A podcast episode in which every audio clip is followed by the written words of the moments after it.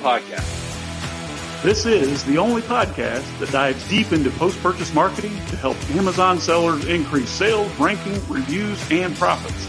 It's everything that happens after the initial sale that makes a difference. We call this the back end. Welcome back to another episode of the Post Purchase Podcast. I'm one of your co hosts, Seth Stevens, missing my other co host today, but um, let that not bother you because we have a great guest, um, somebody who's from a completely different side of the Amazon world than we normally talk to. So I'm really excited to bring on um, Mr. Bruno, the founder of Blue Dot E-commerce. Bruno, welcome to the Post Purchase Podcast. Thank you, Seth. It's great to be here. Um, sad not to have Sean too, but we can do this together. I'm sure. Yes, we will. We'll have a, a, great time without him. He's he doesn't know what he's missing. So Bruno, take us back a little bit. Um, how and why did you start this company, Blue Dot E-commerce?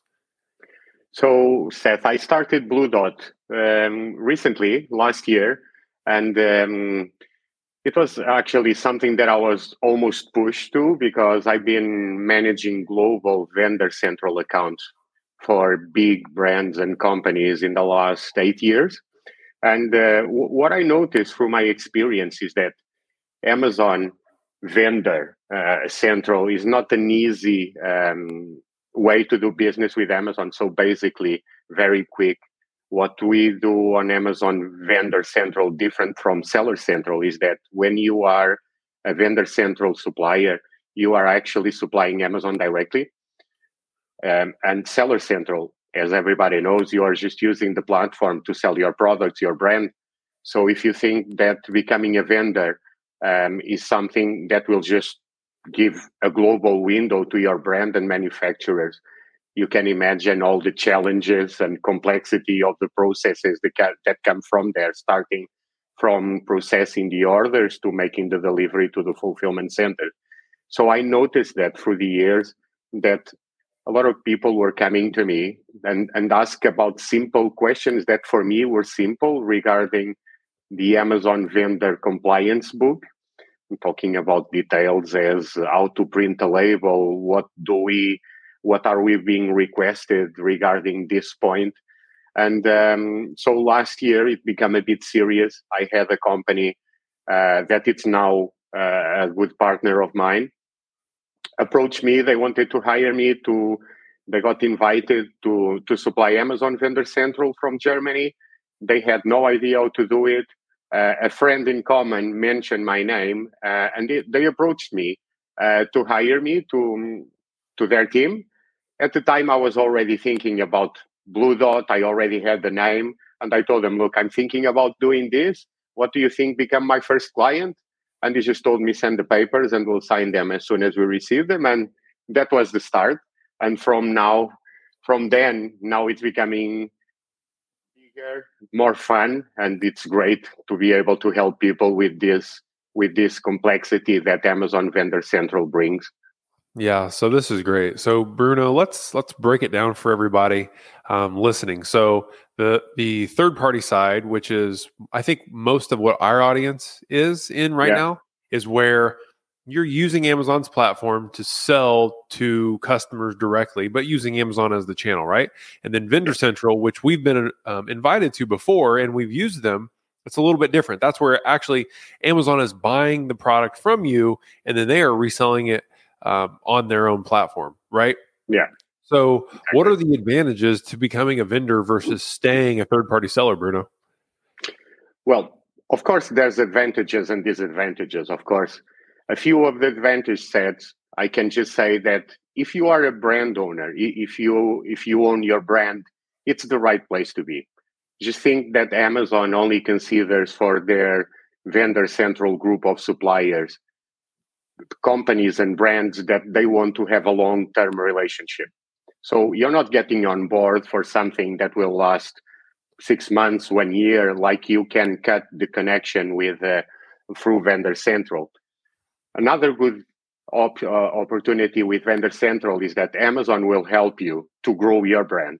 If you are in the right place with your brand, Vendor Central might be the solution because despite being some similar tools to to Seller Central. Vendor Central allows you to have a different view on, on a total different set of details. Uh, I'm talking about different metrics uh, and KPIs that you have access on Amazon. I can even Amazon vendor system, the web platform allows you even to check baskets. Uh, what, what did someone bought when they bought your product, and you can start building some models to understand where should you be close to other brands to advertise your, your own brand to grow. Another advantage is that if you think when you're selling through Seller Central, you, unless you're doing FBA with all of the limitations that you have on that side, you are taking care of all the drop shipping to the customer, meaning that the sell will be okay. But if there's any returns, any complaint from the client side, from the customer side, you will have to deal with that. So for me, it's a big advantage that since you're an Amazon partner with your brand, you're actually using the customer service of Amazon to help with every complaint or every doubt that any customer might have after yeah. they bought your product. And these are just a few that I believe are great advantages to be there. So Bruno, there's definitely some advantages to partnering with Amazon and utilizing you know their platform a little bit more from a different angle vendor, but I know you kind of step in where the disadvantages kick in, right? So what are the disadvantages of of you know maybe a brand or brand owner accepting that invite to Vendor Central? Oh well, the the advantages are big. The disadvantages, of course, are the mirror, and they are big too. I will start with, for me, one of the biggest disadvantages that a lot of people, even current vendors for Amazon, I think are not fully aware. If you are producing your own brand, nurturing it, and you want to grow it, one of the things that you will have in place is a pricing strategy. I'm talking about RSPs. Amazon sometimes will not engage with you in a very positive way regarding your established RSPs, meaning that since they buy the stock, they own the stock, despite we actually, as vendors, actively contribute to define the RSP. Amazon might surprise you one day and you wake up and your products are being sold 30% less than what you agreed to the market. How is this a big disadvantage for me? Because sometimes you're not just supplying Amazon, and you have your own network of distributors. And when you have agreed pricings with those distributors, of course, they won't like that Amazon is selling 30% cheaper because then they are getting questions too. And this is one of the sides of the vendor that can actually become complex.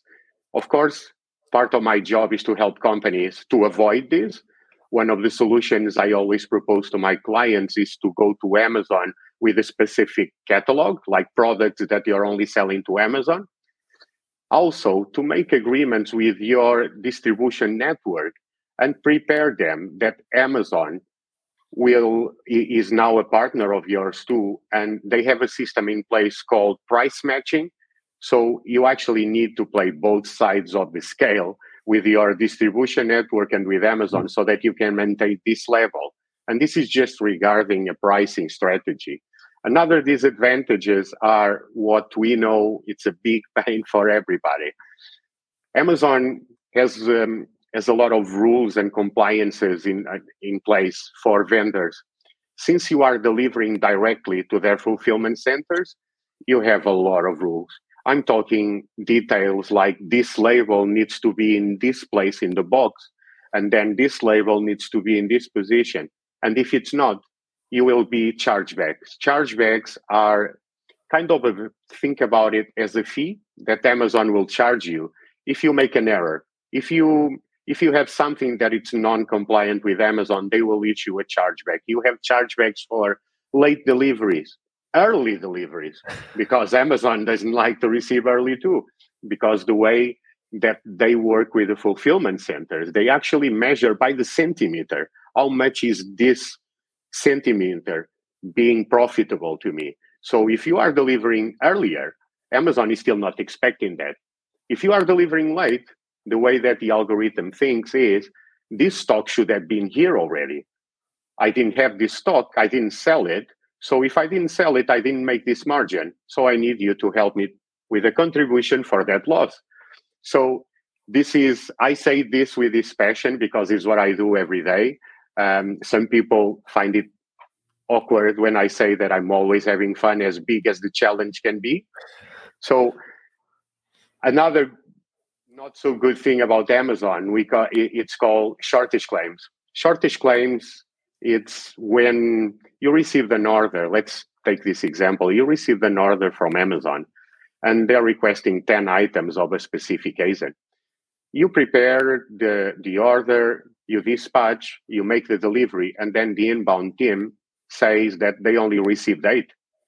What the system immediately does is they remove those two missing pieces, they say, from the payment, and it will be deducted. Of course, and that's part of my work too.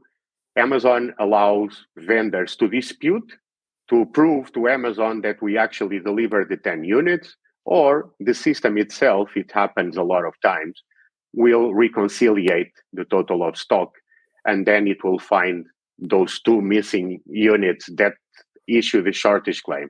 So through all of these examples, advantages and disadvantages, uh, I think people can already starting to understand how it's a bit more complex than dealing on Seller Central. It's not as under control as it should be, or, or as it is in Seller Central. And actually, what we're seeing these days, Seth, is a lot of companies, a lot of brands opting for a hybrid model.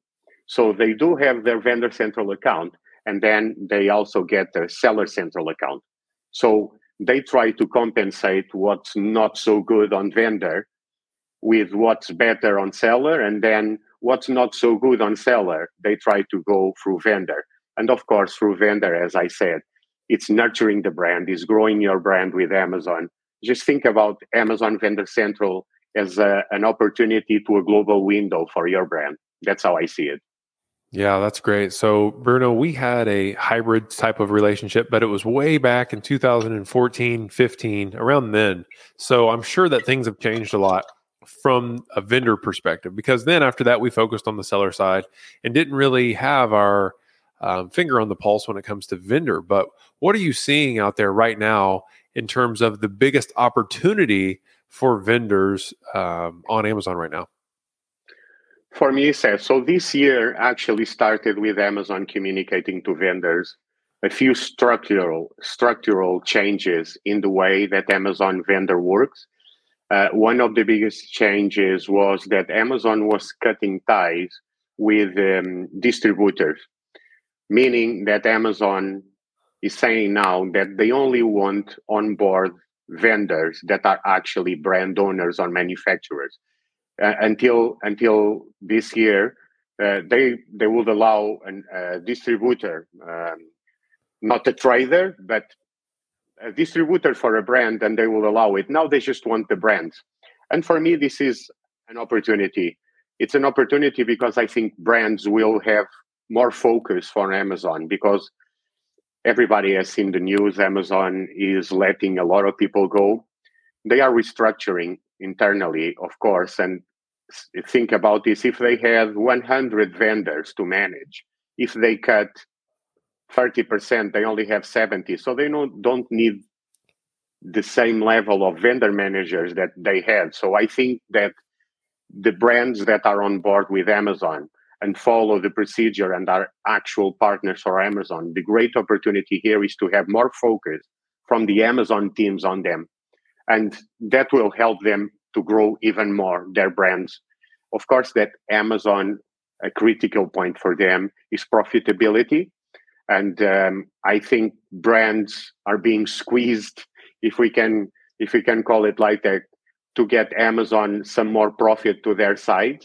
But I still think that the biggest opportunity this year is for them to maintain their vendor central business. Don't let go because I think they will be in the end in a better game than on Seller Central as a, a comparison. Okay, so so Bruno, as we come to the the final section of our show here, um, let me ask you: Who is the perfect client for you? Who are you looking for? Who can you help the most out there? Oh, that's a good question, Sam. So, my let me split the answer into, if you allow me. So, my favorite client, if I could choose to work, will be end to end project, meaning that they receive the invitation yesterday, they get me on board today, and I set up everything. And when I say set up everything, I'm saying accepting the invitations, creating the vendor central accounts, upload all the details, warehouse details, bank details, do all the work for them. And then after that, evaluate the current ways of working of that brand. And then what can we use to continue with the business of Amazon? What do we need to change? After that, select a cross functional team. I call a cross functional team as the core of the Amazon business for vendor. It will have to contain at least one person from sales, one person from finance, and one person from logistics. And I want at least one of these persons, I'm going to train them in the different uh, departments that they will be working, always under the supervision of the sales contact. It is not his ma- their manager, but he will be in control. It's the person they will go for anything that they need to know about Amazon. And after that, we go live. I usually stay with clients between three to five weeks once we go live. Um, and this, this is, if I could choose, this is uh, the type of client that I want to get on board because I love to get on board from the beginning to be with them. Saying that, of course, I have clients that supply Amazon. I can give you the example. I've been working for a couple of months with a with a big EU brand. They work with Amazon Central, Vendor Central for four years, and they just want me on board to review their setups, to speak with the teams, where can we gain efficiencies? Because they they understand that these days it's not they cannot improve their profit margin just by selling higher to Amazon. They think that if they can maintain their current cost to Amazon they will be in a better position. But if they gain efficiencies internally, they are still gaining money there. But Seth, if I could choose at least every six months, I would love to have a client with a huge issue on Amazon. And I'm talking logistics or financial. That's where I love to go deep and to run the numbers, to check the audits and what's causing this. And um, I've had a lot of winnings through these years with Amazon. And I just love when I win Amazon in their own game, when I can say to Amazon, look, I follow the rules. And according to this part of the manual, you didn't follow them. So we need to reach an agreement here. And um, don't get me wrong, but I, I enjoy when, when Amazon recognizes that we actually are right and it will act according to that. So you're definitely competitive. I love it, Bruno. So I, yeah. I want you on my side. So Bruno, um, on the last part of our show, we have two fun questions. The first question I have for you is, what is your all-time favorite business book? Uh, seven Habits of Seven Highly Efficient People. Oh, great! Yeah, that's a great book. Um, I read that one. I reread it. I think uh, a couple years ago. So yeah, that's a good one. And uh, another one that's got nothing to do with this, but it's a funny story uh, Cosmos from Carl Sagan. Um, okay. Uh, my company name, if you guys notice, to my logo is actually an homage to that great picture that was taken in 1992 that Carl Sagan called the pale blue dot. And uh, what I'm trying to tell the world about blue dot and this symbol is that, like Carl Sagan said in 92, everybody is big and Amazon thinks they are big and they are, but from the right perspective, we're all the same size. And I'm here to help companies to understand that that Amazon yeah. can be can be a great partner as long as we know the rules. If you allow me very quick, Seth, I usually give this example to my clients. If you because when clients get to me that are already working with vendors, they are already very upset with Amazon. I'm losing money. Amazon is doing this and is doing that, and it's super bad. And if it's a great challenge on the back, I'm already like, great, I'm going to love this. but I always tell my clients this look, don't blame Amazon. Think about you and a friend, and your friend invited you to play a game of Monopoly, but you don't know how to play Monopoly. You never played it. Okay, your friend, that it's your friend, should have asked if you know how to play Monopoly. but he didn't. But you accepted to play the game, and probably what will happen is that you will lose. Is that your fault or your friend's fault? Because I think it's your fault because you accepted to play a game without knowing the rules. And yeah. what I'm trying to build here is to help vendors to understand the rules to make better profit with Amazon vendor. Yeah, that's a really good analogy. I, I, love it. So, Bruno, the last question that I have for you today, yeah. Um, and then and then we'll um, ask where people can find out more about you and what you can do for them. Um, here's our last fun question. It is, what have you purchased maybe in the last year that you felt was a splurge? You know, maybe you spent a little too much money onto it on it, but you don't regret making the purchase. Uh, we cannot mention brands, right? yeah, you can do whatever you want. uh, okay, well, I don't regret the money that I spent on a MacBook Pro coming from six years from Windows because I used to be a Mac before I moved to the UK. Because of my work here, um, I moved to Windows and I don't regret the investment that I did on a Mac. And I am happy to be back into Mac again. might be, it might seem silly, but it was the first thing that came to my mind. Once you go Mac, you're glad to be back, right? Yeah, Definitely. yeah, we we only use Macs around here um, yeah. if we can help it. So, Bruno, um, you know this has been great. I know you're a specialist with helping sellers on the vendor side make a lot of money and gain efficiencies, and especially if they have a problem, you can help them solve it. So, where should people go to find out more about you? How should they get in touch? Okay. Um, well, the best way to get in touch, um, I do have my web page for Blue Dot. It's still under construction, but it's live and it has some points how to get in touch. So bluedotecommerce.com or just call me directly. Just go to Bruno at bluedotecommerce.com. Just drop me an email and I will be in touch very quick.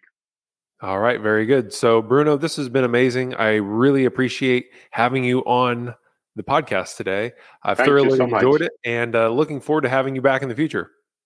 I hope so. I hope to see you soon, Ted.